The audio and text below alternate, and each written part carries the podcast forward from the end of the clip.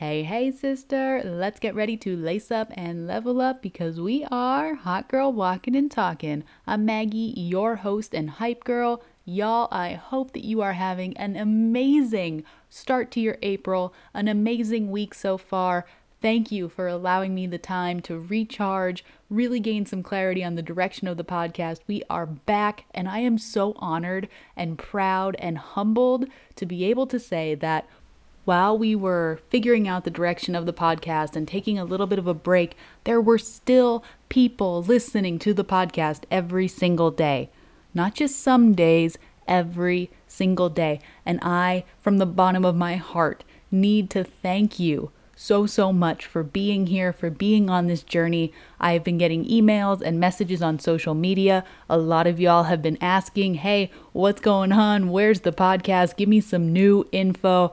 And just so that we're clear, if there is ever a break on the podcast, have no fear. You can always find me talking about something on social media. If it's on Instagram, I am the consistency coach on IG.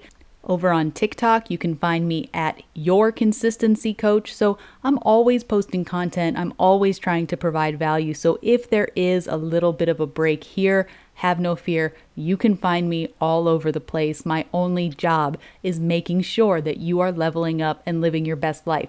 And I do want some feedback. Let me know how this sounds. Shoot me a message on social. Let me know if this sounds okay, if it doesn't sound okay. And the reason I ask is because I'm looking at the computer as I'm talking, and the little lines, you know how they pop up on a screen when you're recording something, they don't look the same as they normally do and it actually it makes me chuckle because somebody had reached out to me about 2 weeks ago and she said, "Hey, can you please send me the information for your podcast producer? I really want to start a podcast. I've been thinking about it for years, uh, but I've just never gotten around to doing it. So can you send me his or her info?" And when I first got the message, I really thought that she was sending the message to the wrong person because I don't have a podcast producer. I've never had a podcast producer or any type of producer. Nobody else edits my videos. What you see is what you get when it comes to all of my content, uh, and it's all done by yours truly. So when I was chatting with her and I let her know, like, I don't have a podcast producer, I have my computer and I got a microphone and, and headphones and we just roll with it, she was blown away, absolutely amazed, couldn't believe that you could just do this stuff. And it is a really good reminder that you don't need to be incredible to start something. You don't need to have a full production crew. You don't need to have all the expertise. When I started this podcast almost a year ago, I had no idea what it took to run a podcast. I didn't know how to start. I didn't know what to say. That's a big one. People people are always telling me that they want to start a podcast, but they don't know what to say. And my response is always the same. Whatever thoughts you have in your head, that's your content. Whether it's podcast related or social media related, it doesn't matter. Your thoughts are your content.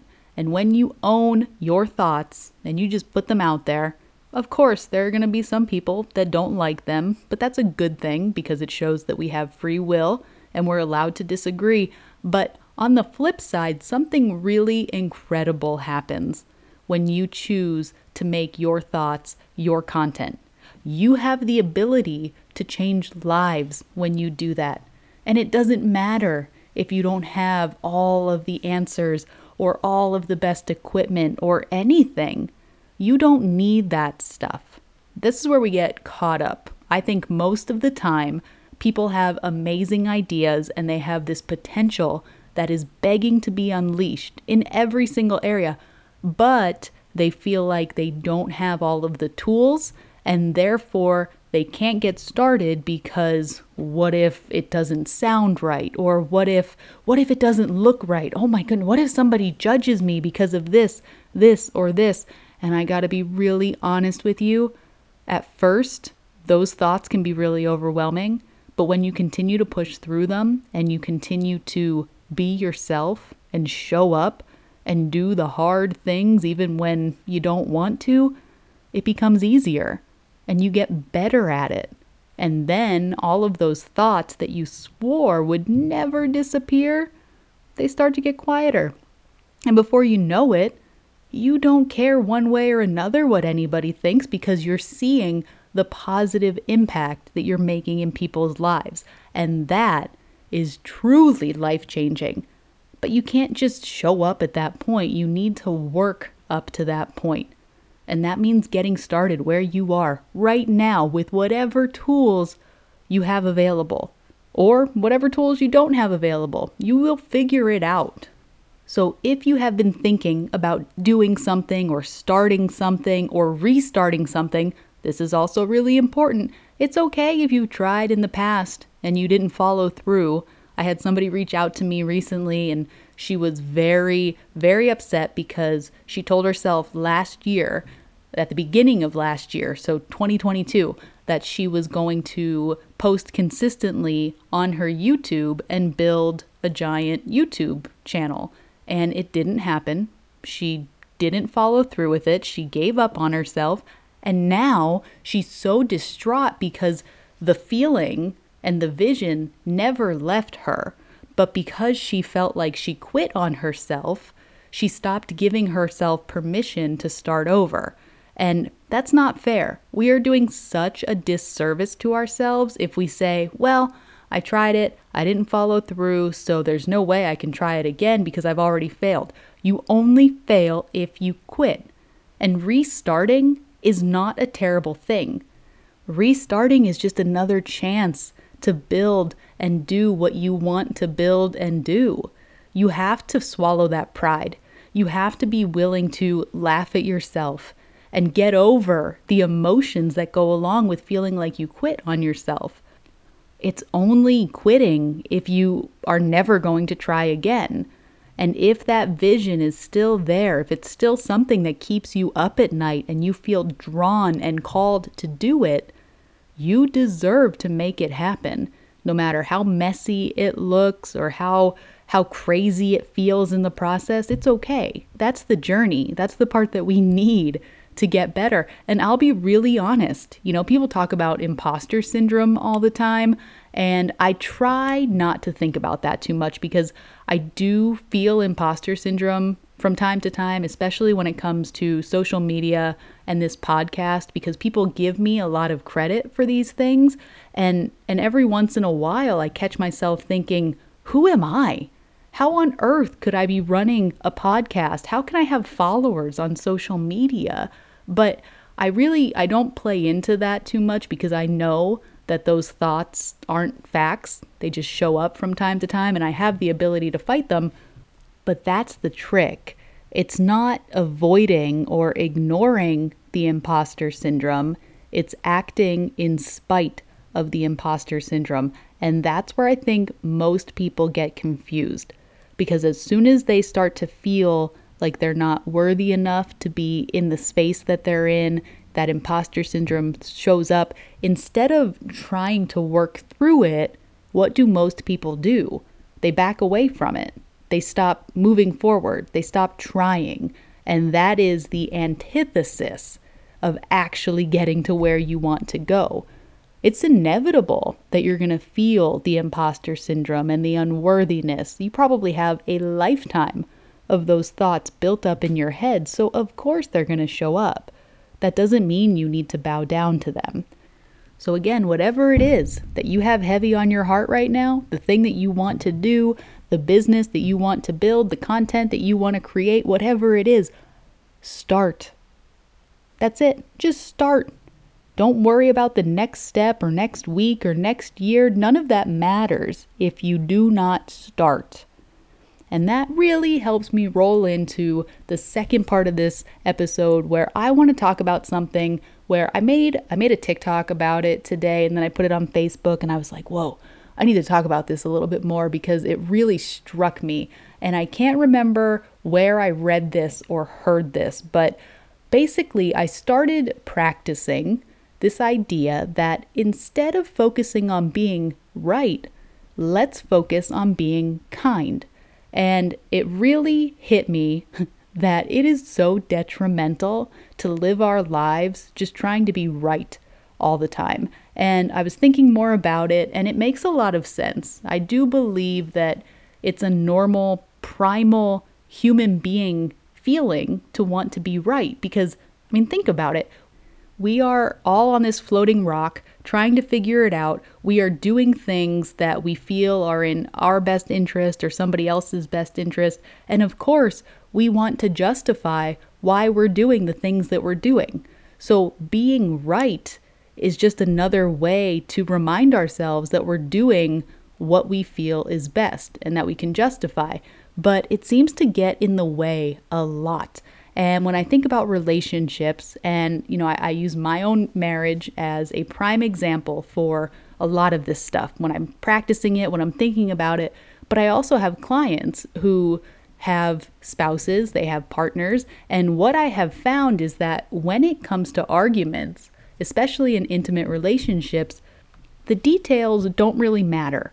You will often forget the details of an argument pretty quickly after it's over uh, but what really sticks around is the premise. Why did the argument start? And the arguments almost always start because somebody needs to be right, which means they need to prove that the other person is wrong.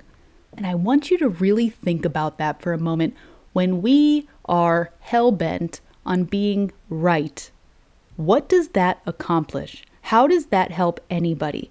Especially when it comes to intimate relationships. If the point is to make the other person feel wrong so that you can make yourself feel right, in my opinion, you are both losing. You don't win when one person needs to be degraded or yelled at or criticized and made to feel wrong so that we can feel right. I would bet that many, many relationships fall apart because people don't understand this basic premise. When it comes to my husband and I, I don't focus on me versus him. I almost never, I mean, I have to be conscious of it, but I do not want to pit myself against my husband. It's not me versus my husband, it's me and my husband versus the problem. And when you approach things from this perspective, you start to see that it's not about challenging the other person.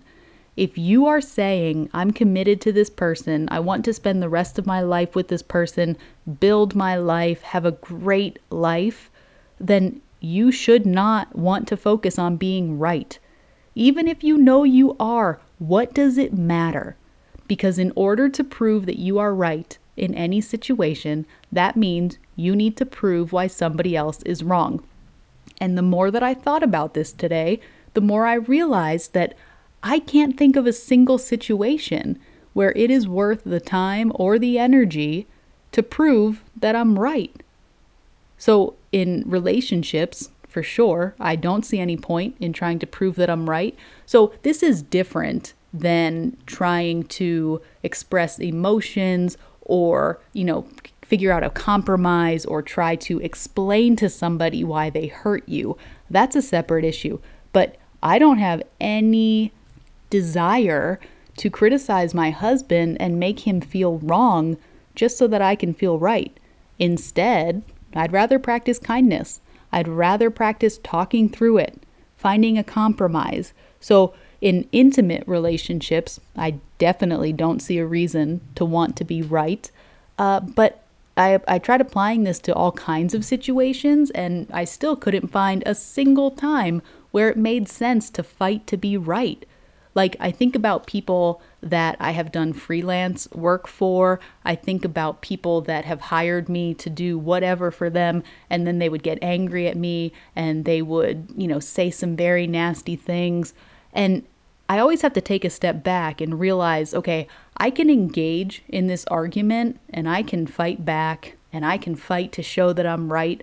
But I truly believe 99% of the time, if somebody has already set an opinion, you're not going to change their mind, especially in today's world.